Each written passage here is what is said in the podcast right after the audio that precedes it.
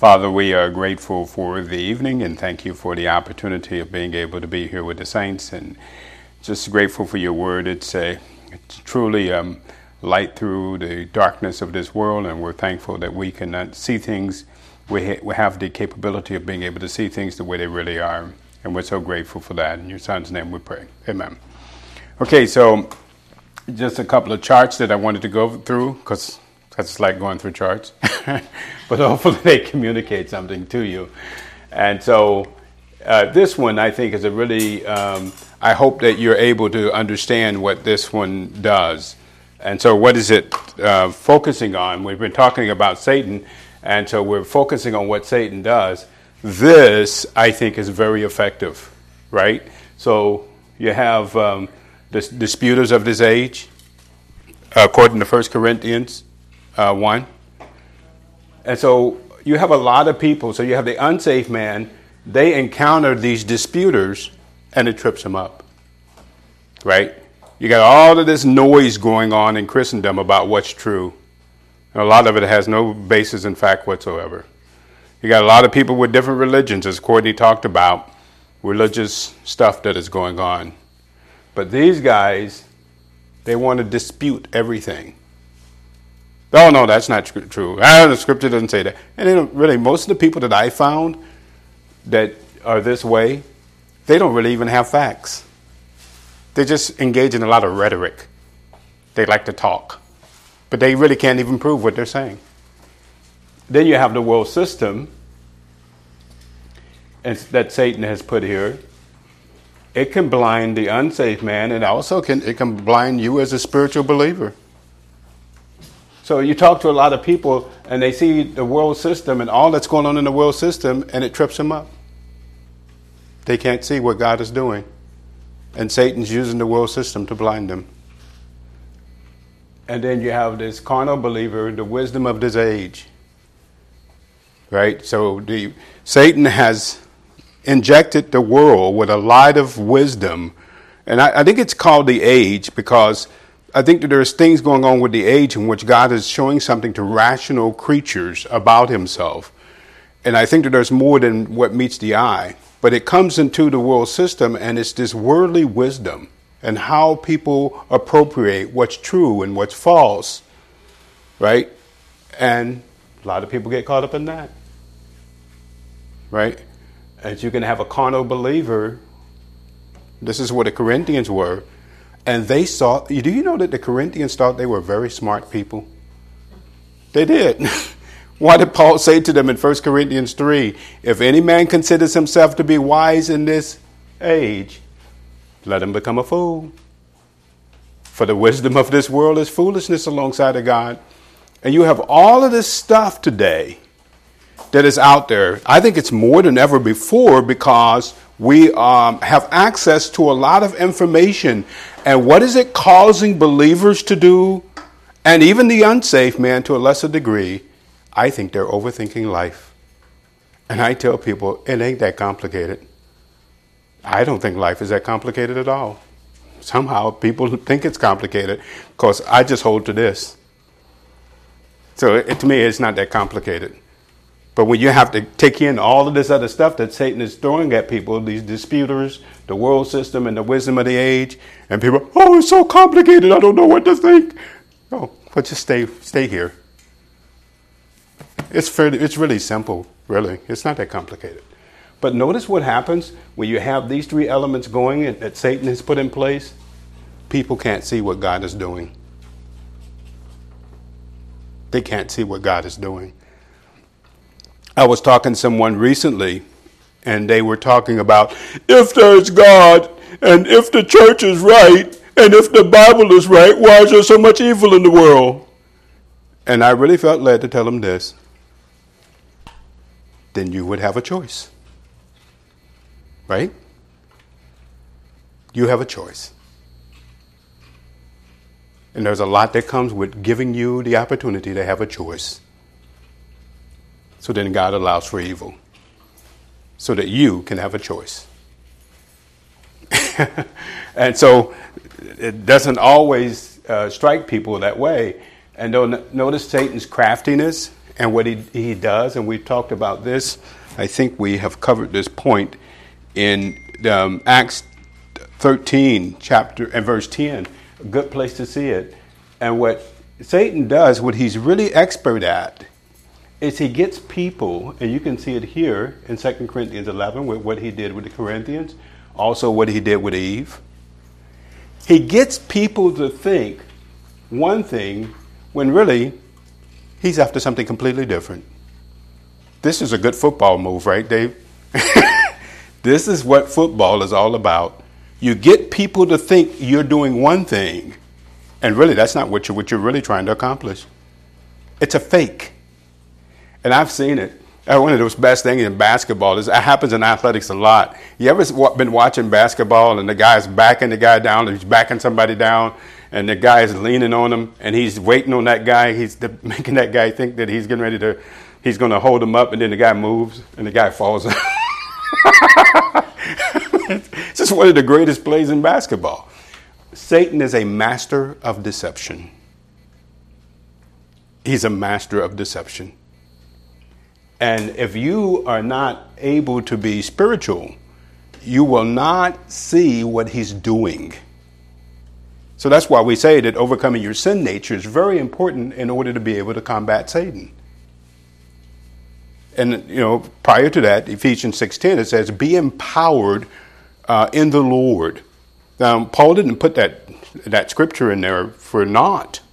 There was a reason why he said that that you have to be able to overcome your sin nature to be able to overcome Satan. To recognize what's going on here. So notice here with the Corinthians, here with Eve, notice he um, uh, there appears as a serpent. Here he used false apostles. And what was the, the point with Eve? To pervert God's commandment to her. Did God really say that? Once he got her to question it, she was off and running. To pervert scripture, is that the only way to do it? Paul is telling you wrong. He doesn't he hasn't factored in this information. Right? And once they accepted it, they were off and running. And what is the intent? Deception. Satan's He's not the hardest enemy to overcome, but if you are not watching what he does from what Scripture says, he can turn you every which way but loose. That was a movie, wasn't it? I think with Clint Eastwood and the orangutan. so notice how Satan causes men to wander from the truth. So here's an example of it a lie.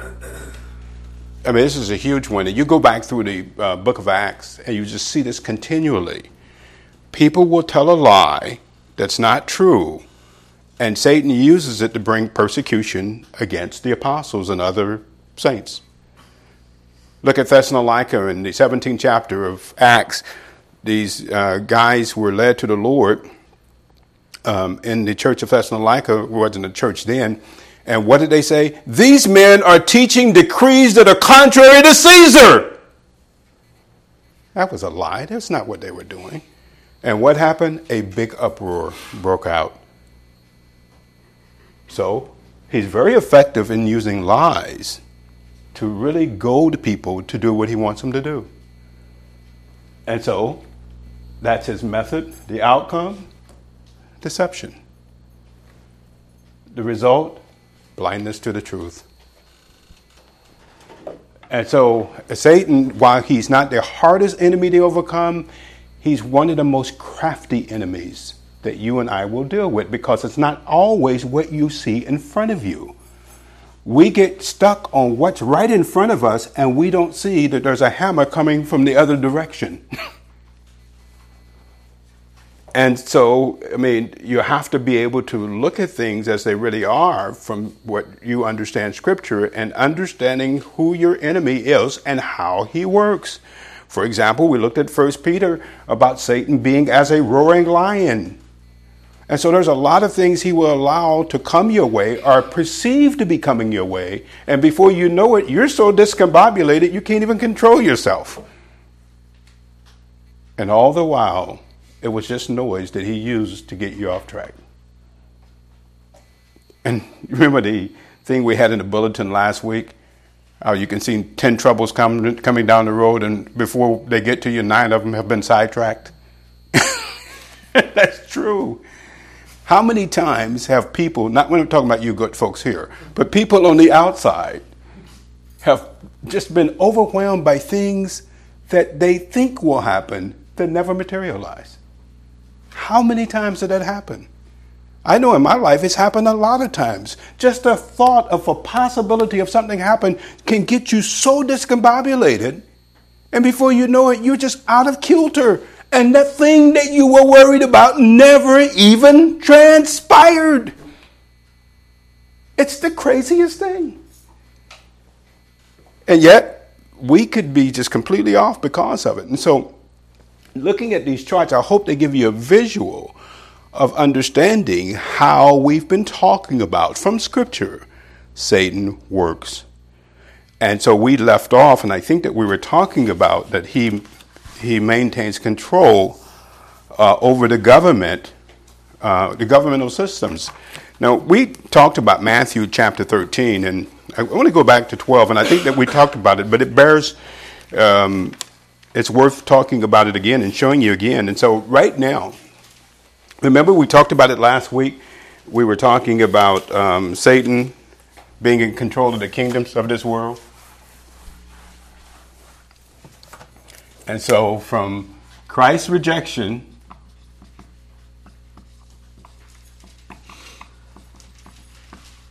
as king, and we notice how. Because Pilate put on the cross, Hail Jesus, King of the Jews. And the Jews said, he is not our king. We have only one king, Caesar. They rejected him as king. So now, all the way over here, you have, once he, they rejected it, we went into what is called the dispensation of grace, which is where we're at today. Then you have the uh, tribulation period.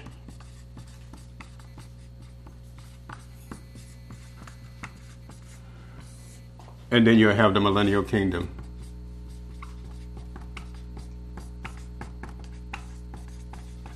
So from here all the way up to this point, Satan has control over the kingdoms of this world. And we saw that, Courtney just read it last uh, hour in Luke chapter 4 when he told the Lord, all of the, he showed him all the kingdoms that will occur at a moment in time. And he says, All these kingdoms I'll, I'll give to you because I've been given the authority the right to have them. So he's been given that authority, and that authority goes all the way to the, through the end of the tribulation period. So now, what happens in Luke chapter 11? You see, the Lord comes back, and he doesn't have to fall on his knees to worship Satan to get these kingdoms. I don't know, maybe the air conditioning or something. Might want to check to see that door is locked back there. He doesn't have to ask um, for permission to get these kingdoms. And so he comes at the end of the tribulation period, and notice what happens in the verse uh, 15. And this is the second woe. And so the third woe is going to be Satan being disposed from the third heaven. He's not going to have access anymore in the third heaven, into the third heaven. Right now, he has access into the third heaven. And so this is the second woe. Um, and notice, uh, excuse me, I'm, this is not the second woe, what I'm getting ready to read here. We're at the end of the second woe, but this begins something else in verse 15. And notice in verse 15, and the seventh angel sounded, and there were great voices in heaven saying, The kingdoms of this world are become the kingdoms of our Lord and of his Christ, and he shall reign not forever and ever. It's, it's really into the ages of the ages. And that's what's going to happen. And so we measure things today by time. There are ages that are going on outside of time and so there are ages that are going to be occurring in times in the future. Constant ages occurring more over and over and over and over again. And so it says, He shall reign into the ages of the ages, is how things are going to be measured outside of time, which we, we don't even understand what that means. But notice, and uh, he maintains his place right now. Right now, he's able to go back and forth in Revelation 12 and verse 7. So here's earth, Remember, we said he has a throne over the earth, and he goes into the third heaven, and he has a place right now in the third heaven. Now, I you tell people this, and they just they have a fit. I don't have a problem with it. I'm just following what Scripture says. But if you know, if you have a preconceived notion that you don't want this to be that way, you probably won't like it. But I don't think God has asked you, and I don't really think that it really matters. it's just what it is. so notice in, in Revelation chapter 12, and notice in verse 1. And there appeared a great wonder in heaven, a woman clothed with the sun and moon under her feet, and upon her, her head was a crown of twelve stars. and she, being with child, tra- travailing in birth, pain to be delivered. Excuse me. And there appeared another wonder in heaven. Behold, a great dragon, red dragon, having seven heads, two, ten horns, and seven crowns upon his head. And his tail drew a third part of the stars of heaven, and did cast them to the earth and the dragon stood before the woman, which was ready to be delivered, for to devour her child as soon as it was born. And she brought forth a man child, who was to rule all nations with a rod of iron. And her child was caught up to God and into his throne. And the woman fled into the wilderness. There she had a place prepared of God that they should feed her uh, there a thousand two hundred and three score days. And so you have this picture of the uh, historical narrative of Israel and Satan. Uh, and so here you have Satan, and the woman is the dragon, and the woman is Israel. And notice she brings forth a man child in, in chapter 4, I mean, verse 4, and this is the Lord. And notice you have a parenthetical scripture there. She get, brings forth a child, and the, the dragon tried to devour, her child as soon as it was born. Uh, and she brought forth that man child who was to rule all nations with a rod of iron. And notice he came to rule, remember, right here. But they said, We don't want you to rule over us. So now he goes back into the third heaven. He's waiting for his enemies to be, be made his footstool. And that's going to happen.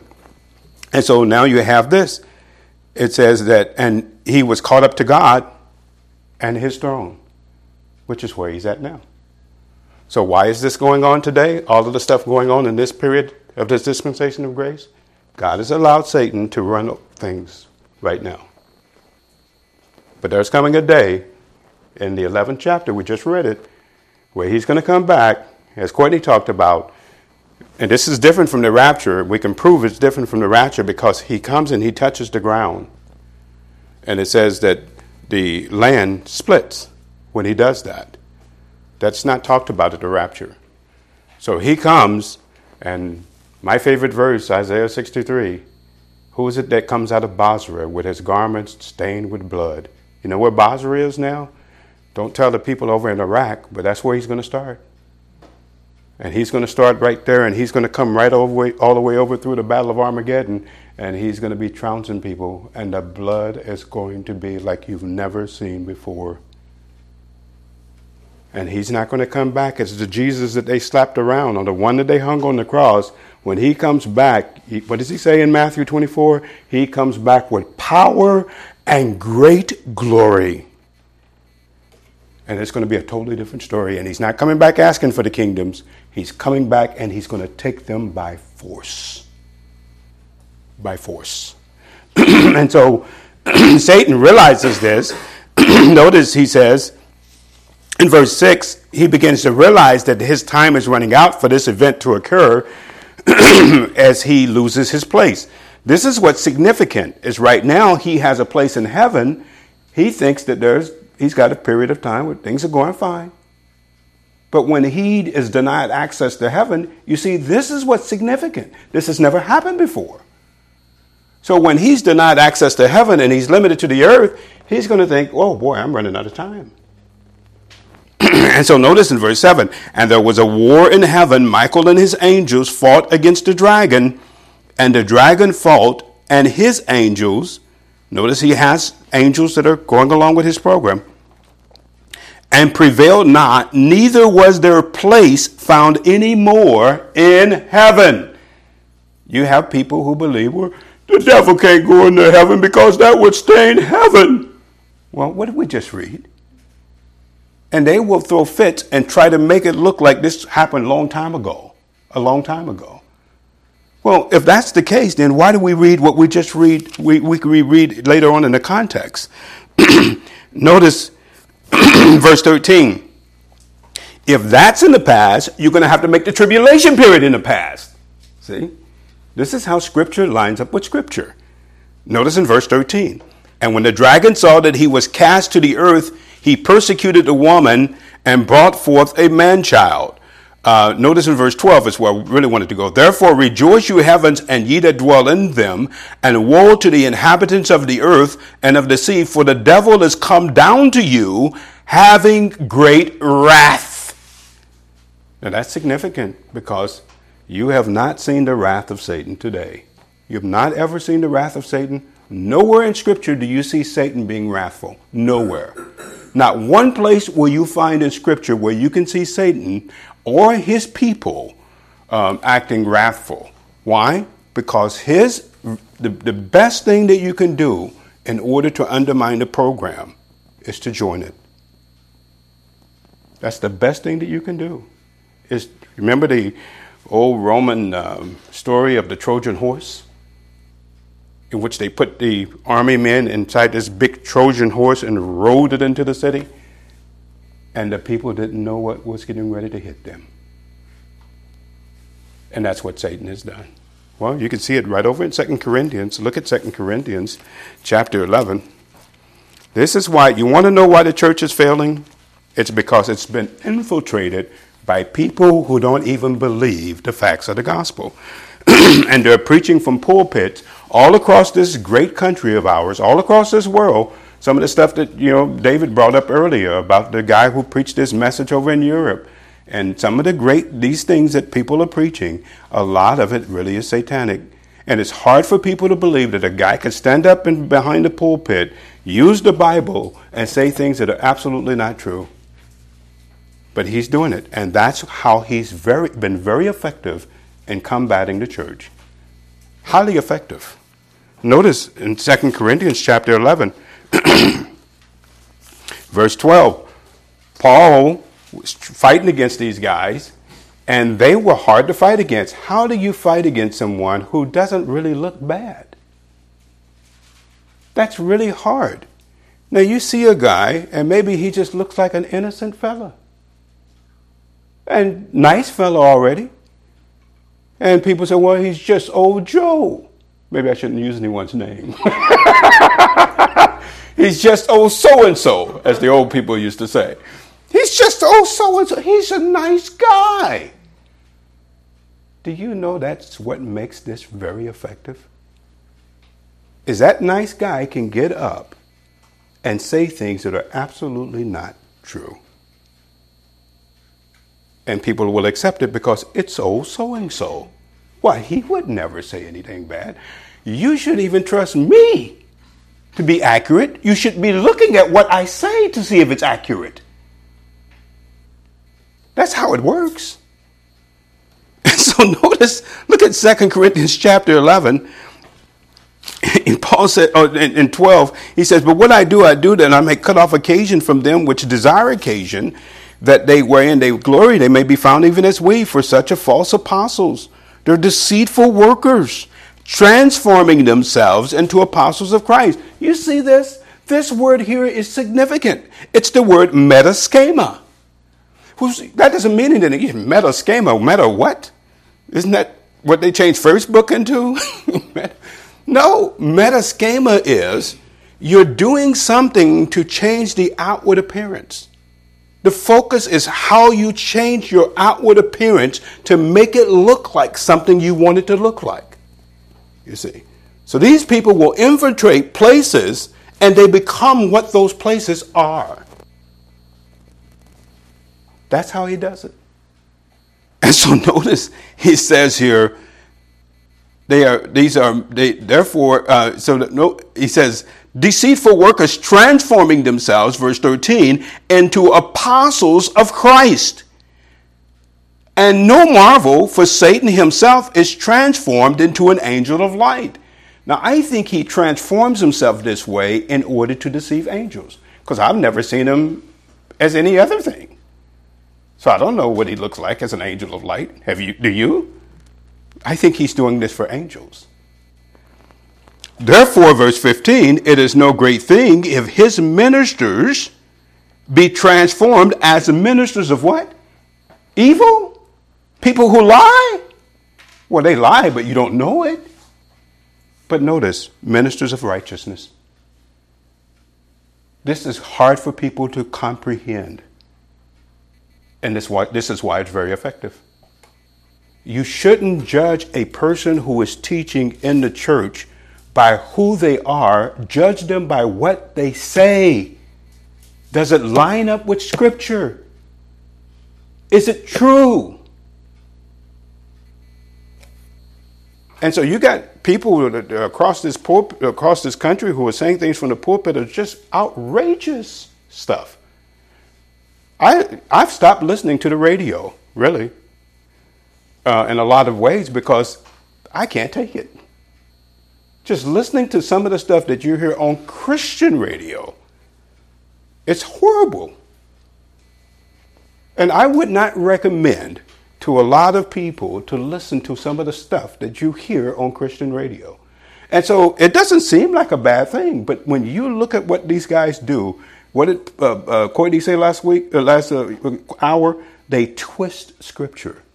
Do you know the best and most effective thing is to use 90% of scripture and to twist 10% of it? And so notice he says, and so, therefore, it is no great thing if his ministers be transformed as ministers of righteousness, whose end shall be according to their works. And so you, you look at this and you say, well, how was these, how were these Corinthians food? Paul was led many of them to the Lord. You can go see it over in Acts 18. And in the period of a few years, they had gone from him leading them to the Lord to them thinking he was the false apostle. How does this happen? How does it happen? These people were hoodwinked. And so he's having to, to really um, uh, defend himself in Second Corinthians. And this gives you a view of what Satan does. So we were on page 44, and as you go down through here, so Satan attacks believers through a series of lusts. And we were looking at some of those lusts. Um, and so we looked at to be independent of God uh, to be lazy in spiritual things. Um, and uh, Satan tempts believers to be anxious. We looked at that one. Satan tempts believers through anti spiritual lust. In other words, instead of being spiritual and focus on who we are in Christ, the believer now has be, become putty for Satan uh, to, to use to be disappointed in his circumstances. See, Job didn't have what we have today. He didn't even know. Do you realize Job did not know who was doing the things to him that they were doing? He didn't know who it was. He hadn't even heard that there was such a thing as Satan. Do you know that Job was the first book written in the Bible? Job did not have the revelation that you and I have today of how to overcome Satan. All he know, knew is that he was getting all of these attacks. And notice all of what Satan did to him. God allowed him to take his family, God allowed him to take everything that he had. He had health problems. And notice the ensuing thing from that is that he ended up being discouraged, disappointed. I deserve better than this. Why is this happening to me? Read the third chapter of Job. We don't have time to do it.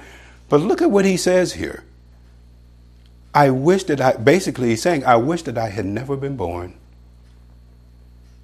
Why was I even born? Why did God pre- not prevent my mother from giving birth to me? Well, don't tell that to people today because they think you have some kind of mental health crisis going on. Well, I guess Job would have had that because they would be ready to come in with some kind of uh, thing for this. And you, you know what you see here? We know wh- what was causing it Satan. Satan. And so to be discouraged in circumstances, you see that in Job 19, 1 through 19. To be bitter. Now, this bitterness is actually related to the soul, but I think that Satan had an influence there in what happened with Job. And so you can just actually just be discontent with your circumstances and you get to the point where you just are unhappy. With how things are going in life, and you just think, well, this is just what I am. I'm just in a bad way right now. No, you're really under satanic attack. That's really what's happening. And as long as you just say, "Oh, it's just me," and I'm just I'm just going through a thing, right? Yeah, you're going through a thing. You're going through satanic attack. And the the longer you refuse to acknowledge it, you will never get over it. And I'll I will say this to you, and we know it from Scripture. He's not going to stop. The, mo- the longer you d- decide that this is what I'm going to do, he'll just keep bringing it. Why change it? It says right there in James 4 if you resist the devil, he'll flee from you. But he's not, why flee when he doesn't have to? When he's, he's getting what he wants from you. And so he, t- tempts believers to doubt, Romans 14. Um, and you might be reading the Bible or sitting there listening to the pastor and looking at scripture and says, ah, is this even true? I mean, what are we doing here? What is this all about? Do you know Satan tempts you to do that?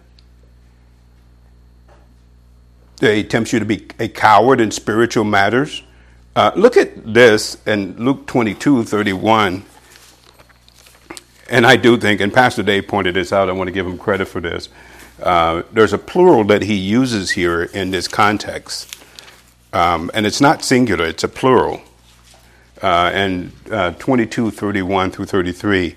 And I think it's more than just Peter, though Peter is part of the problem.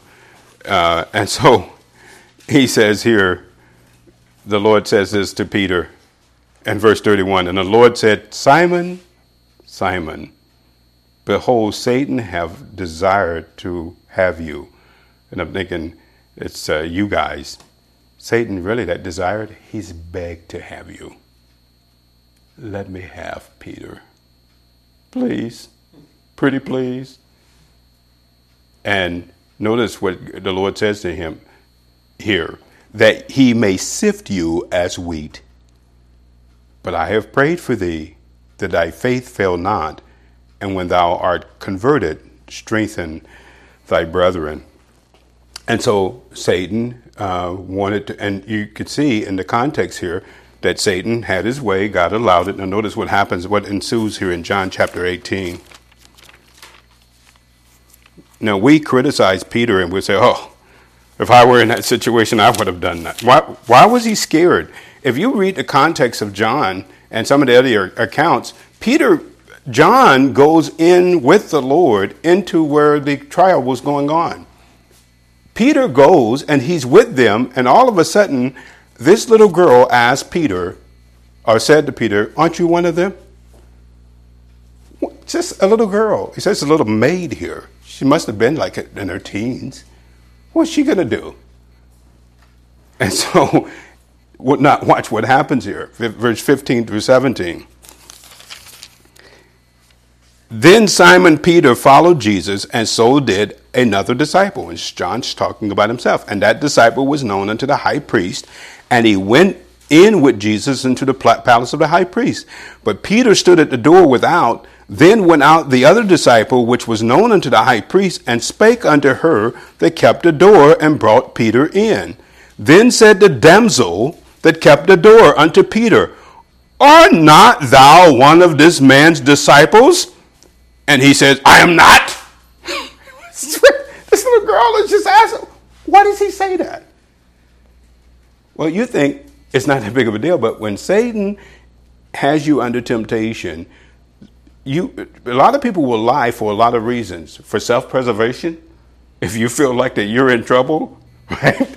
And somehow I'm going to get in. Somebody's going. Oh, I'll lie, lie, lie. right? Whatever it takes, right?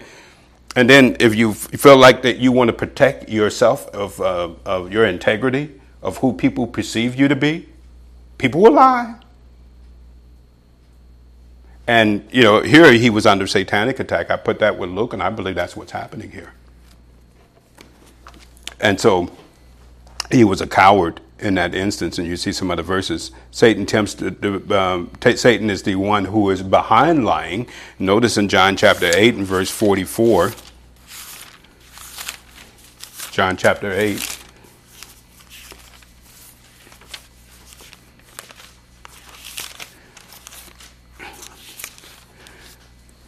And so here the Lord is having this conversation with the Jews, and it's not going well for them. And so he continues to point out who they are. And, you know, I, I really believe that probably, and I think it's not um, far fetched to, to say, that the Apostle Paul was among these guys here who was arguing with him because he said he knew him doing his earthly ministry. Now, notice what they're doing here in verse 41 he tells them in verse 41 You do the deeds of your father. Then they said to him, We be not born of fornication. We have one Father, even God. And Jesus said unto them, If God were your Father, you would love me. For I proceed forth and came from God, and neither came I of myself, but he sent me. Why do you not understand my speech? Even because you cannot hear my word. You are of your father, the devil, and the lust of your father you will to do. Really, you're desiring, willing to do. He was a murderer from the beginning and abode not in the truth, because there's no truth in him. And when he speaks a lie, he speaks of his own, for he is a liar and he's the father of lies. So he's the one that originated lying. And so, whenever you see that someone is lying, you can know that they're under satanic attack. And that's why I continue to say, and I believe it to this day, that Washington, D.C. probably is where Satan has his throne today. Look at the amount of lying that comes out of there. Lying like you've never seen. Just lie. Uh, people lie in their Every, every sentence seems like it's a lie. And they lie like it's, it's out of style. So we understand that he has a throne and he moves that throne around, and it, it very well could be. You can ask the Lord at the rapture, and I'm sure at that point in time you probably wouldn't be concerned about it. Satan tempts uh, people to pride. 1 Timothy 3 6. So this is the problem with pride is that Satan is behind it because you ask yourself what causes you and I to think of ourselves as being any more than what we are? We don't even have control over when we're going to live or die or what's going to happen to us at any time. Yet you see people walking around with their nose in the air and, and because they have some position of authority or because they have some possession or whatnot, and they think that they're hot to trot, right? Well, obviously, what, what does it matter? Who are you? I mean, we're just people. And so notice Paul warns the church that you don't want a guy um, in the office of pastor teacher who is a novice because Satan will blow up his, puff him up with pride. Notice he says in verse 5 For if a man know not how to rule his own house, how shall he take care of the church of God? Not a novice lest being lifted up with pride, he shall fall into the condemnation of the devil. And so here you, this idea of pride, um, uh, and what it does is the uh, is the word tufos, to be blown up, to have a uh, to um, have a blow up, uh, blown up view of, of who he is, a blown up opinion of who he is. Satan tempts believers through lust against saints. So notice in 2 Corinthians 2, um, you have these uh, Corinthian believers who did not want to forgive the guy uh, that had the problem in 1 Corinthians 5. And so, if you are engaging in uncondi- un- unforgiveness of someone, um, again, nobody here has said this, but other people outside say, I will never forgive you for that. I will never. I can never forgive you for that. Well, do you realize the moments that those words come out of your lips that Satan has gotten you into a temptation. And so that's what that's his MO, right? So notice here in Second uh, Corinthians chapter 2, verse 10, to whom you forgive anything, I forgive also. For if I forgave anything to whom I forgive it, forgave it, for your sakes forgave I it in the person of Christ. Why? Verse 11, lest Satan should get an advantage of us for we are not ignorant of his devices. or really, we're not ignorant of the things that he does to work against our minds or the conclusions of our minds. Have you ever been in a situation where you somebody did something and you thought, ah, I might as well just go ahead and forgive the person, and then all of a sudden a thought occurs in your mind, but look at what they did to you. But what about this? And before you know it, you get angry all over again. and it's like you're reliving it.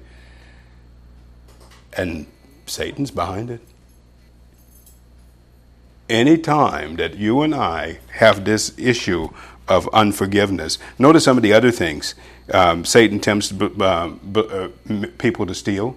It's kind of an odd thing. You wouldn't think that it's um, that Satan would do that, but stealing really is associated with lying, in a way, and Satan is behind people who steal. And really, it's the word you have uh, two different kind of words there in, in, the New Testament. You have the word for robber, and then you have the one for uh, somebody who steals by stealth, the uh, klepto, right? And and that's what I, if I'm not mistaken, the word is there. Satan tempts corrupt communication. Uh, and the Ephesians were engaging in corrupt communication there in Ephesians chapter 4. Um, and we saw that Satan tempts with gossip and also to be a busybody. These are the two things that they pretty much predominate the American culture today gossip and busybodiness, being concerned about other people's issues and then spreading it things that are not true about people. And this is satanic. And so you walk through the, um, the grocery store, and this is what's on display, right? Um, all, all kinds of magazines talking about people's lives. It's, every time you walk through there and you see some of this, it just makes you want to puke some of the stuff that they're talking about. Satan provides the blueprint as to how to, over, uh, excuse me, Scripture provides the blueprint as to how to overcome Satan. And so their spiritual weapons are the means of countering satanic lust. Spiritual weapons have the ability to counter Satan's uh, satanic lust by redirecting the believer's mind back to his position in Christ. And so notice in 2 Corinthians chapter 10, you have this that Paul says that you and I have spiritual weapons that are able to overcome spiritual problems. The problem is today is that as a believer, if I do not recognize, I cannot use conventional weapons to overcome Satan or his demons. I'm wasting my time. They don't work. And so you have to use the provisions that God has given. Now notice in 2 Corinthians chapter 10, now I Paul, beseech you by in the meekness and gentleness of Christ, who is present and uh, am based among you, but absent and bold toward you. But I beseech you that I may be bold when I am present with the confidence wherewith I think to be bold against some that think of us as having walked according to the flesh. But though we walk in flesh, we do not war after the flesh. For the weapons of our warfare are not carnal, but are mighty unto God for the pulling down of strongholds casting down imaginations and every high thing that exalts itself against the knowledge of God, bringing to, into captivity every thought into the obedience of the Christ. And so here are these spiritual weapons. Notice the believer overcomes Satan by using spiritual weapons, which is to be sober minded. We saw in 1 Peter 4 8, 5 8. And so, this idea of being aware of what's going on, you know, one of those things that they say, and I was telling Joyce about it, some of these um, um, security guys, they say one of the problems with crime in America is that most people are susceptible to it because they're not aware of their surroundings. And they showed pictures of people walking down the street at night and they're and looking at their phone, paying no attention to what's going on around them. They're totally unaware of what, what's going on and it makes them very susceptible to what's happening. And I think that here, from a spiritual standpoint, this is uh, with regard to Satan be vigilant, which is watchful, giving uh, strict attention to a thing, to be awake, to be humble, uh, to be of a low lying or uh, not prideful, um, being empowered uh, in the believer's position. And notice in Ephesians 6.10, and we'll stop, we'll end here, because it gets to the putting on of the armor. Now, notice in Ephesians chapter 6 and verse 10. Now, I, I really believe, again, there's an empowerment that is necessary, and you see it in verse 10, in order to overcome Satan. I don't believe it's, it's possible for you to have consistent victory without being able to access uh, this position or this empowerment that you get from, from your position in the Lord. Now, notice in verse 10 finally, my brethren, be strong, or really, I would translate that be empowered in the Lord. Now, in the Lord is that you're seeing yourself as a servant. I'm just a servant. Which actually goes back to what he says in First Peter about um, a humility of mind. I don't just say to myself, okay, I'm going to be humble.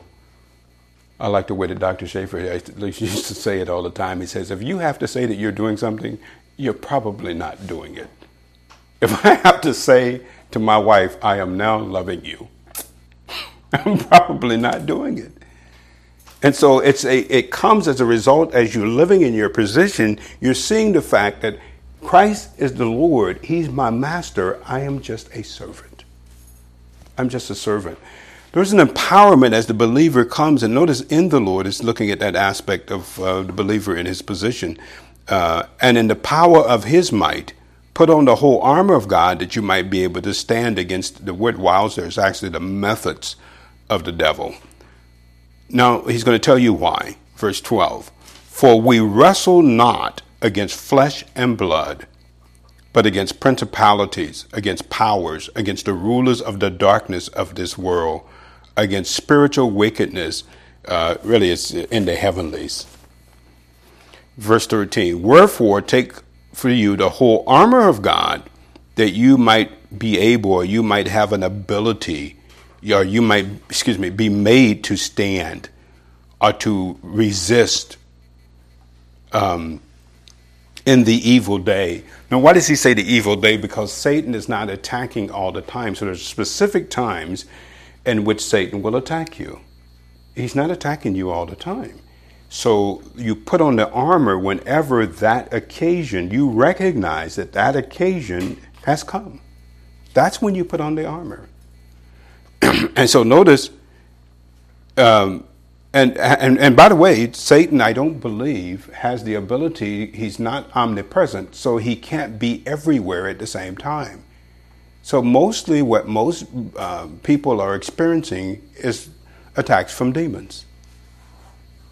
And uh, if you get a um, visit from Satan, you're probably you're you're doing something. You're making some headway.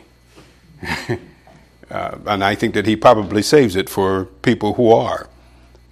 And he says, uh, take on the whole armor of God that you might be able to withstand. Uh, having done all to uh, stand, verse 14, stand therefore with your loins girt with truth.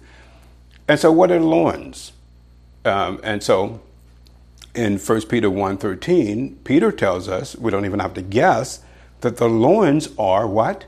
The thoughts that are going through your mind. The thoughts going through the mind. It's actually the word um, dianoia that is used there. And so that's really hard. So you, you are evaluating the things that are going through your mind relative to what you know Scripture says about them. So you're having a proper evaluation of what you are thinking. And how many times have believers just let thoughts that are not true run through their mind and they latch hold of that and they actually act on those thoughts? And absolutely a lot of it's not true. Right? How many times have you seen someone that you thought had a problem against you? And you had already configured it in your mind that this person is this, this, and this, and that. And then you find out, oops, I was wrong. Talk to the person and find out what, what a wonderful person that person was. And all that you had conjured up in your mind was completely not true. And Satan can put it there. And so notice the breastplate of righteousness, and um, this is dependent upon God's righteousness. It counters pride and independence. And so you're not dependent upon your righteousness. That's what Satan really wants you to do is to be dependent upon, oh, I'm righteous. Look at what I've done. No. So I, I have worn 2 Corinthians 5.21 out. I continue to wear it out. 2 Corinthians 5.21, he has counted him to be sin for us who knew no sin, that we might be made the righteousness of God where? in Christ. My righteousness is not dependent upon me. It's dependent upon the righteousness that God accounts to me because of the work that Christ has done on my behalf. The gospel of peace. And so there's this good news. Um, now, I believe this is good news is concerning the peace from God that the believer uh, is able to appreciate. Uh, and so it is having the ability to be able to uh, that good news concerning this uh, good news concerning present tense salvation uh, is able to um, counter um, the uh, attacks from Satan, and it counters the idleness and stealing and bitterness. The shield of faith, which is um, again counters doubt, taking God at His word, and believing what God says about His word.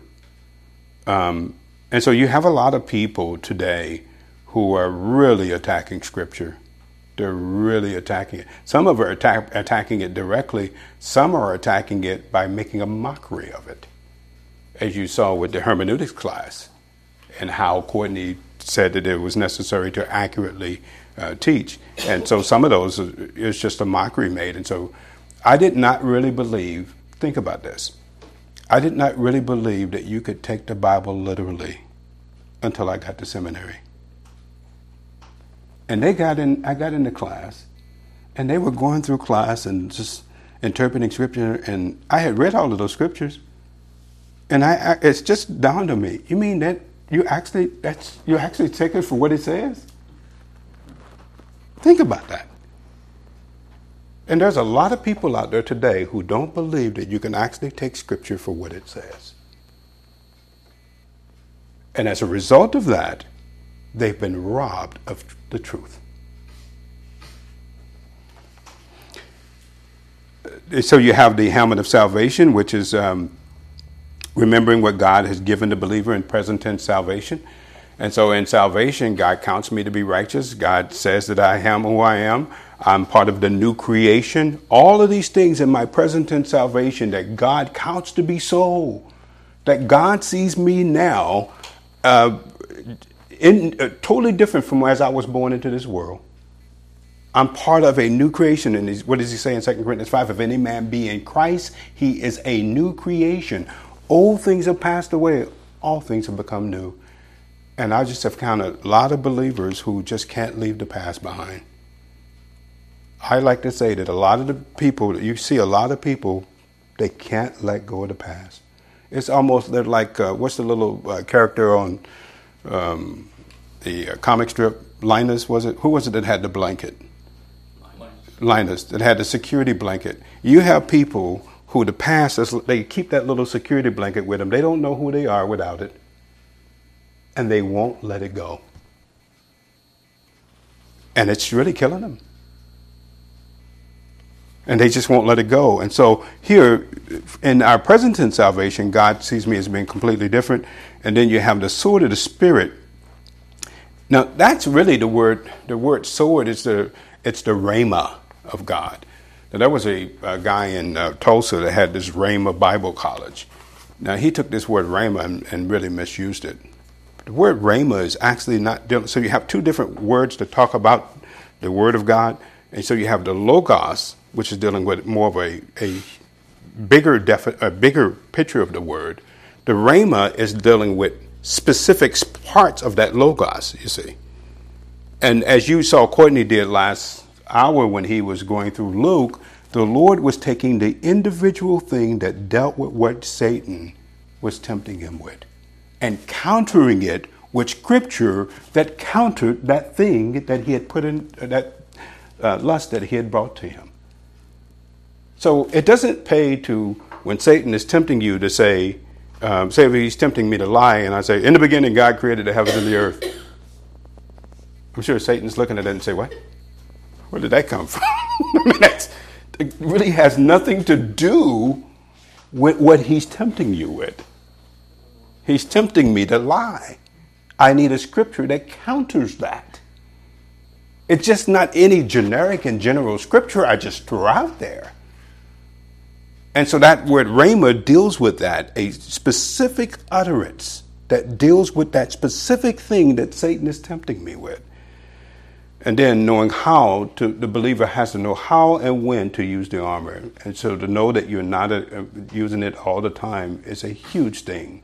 There's a time of rest when the believer is not fighting Satan and Satan will flee. Let's look at this and we'll end it with this. And I'll give you a test and you can take them home and take the test and bring them back next week. Notice in James chapter 4 and verse 7.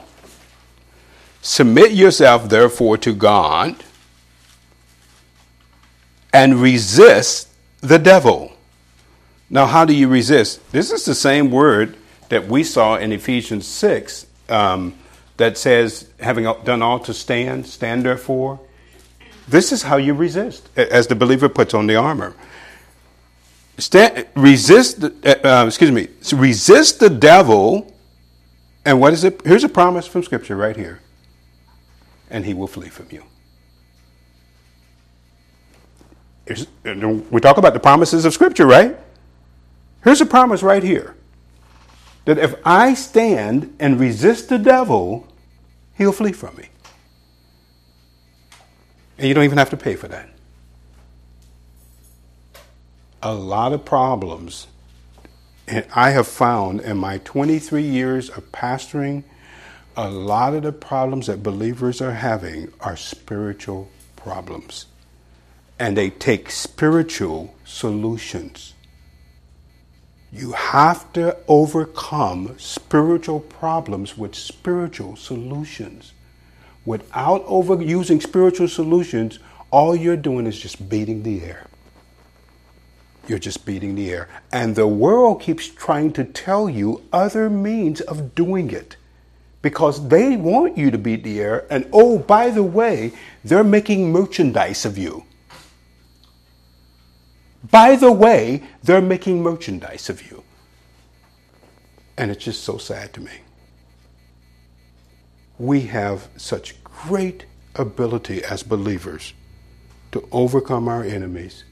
We have, if the unsaved people understood what we have to know how to live this life, they would be envious. There's no reason why we cannot glorify God by overcoming our spiritual enemies. We have everything we need. Peter said it you have everything pertaining to life and godliness. You and I are lacking not one thing to do what God has asked us to do, not one thing. And man, when you realize this, God can really use you in this world. And it makes a huge difference. Father, we're grateful for the opportunity of being able to look at these things in the Christian life. Just thankful, Father, for your provisions. You did not leave us here without providing us the things that we need. We have everything that we need to be able to accomplish those things that you desire of us. And I would pray that you would give us the courage to continue to apply those things. And as we're able to do so and live by grace, that we're able to allow the Holy Spirit to do His work in our life and that we can be able witnesses for, for you as the uh, Holy Spirit is able to transform us from the inside out, and you could be glorified. And we would be so thankful for that. In your Son's name we pray. Amen.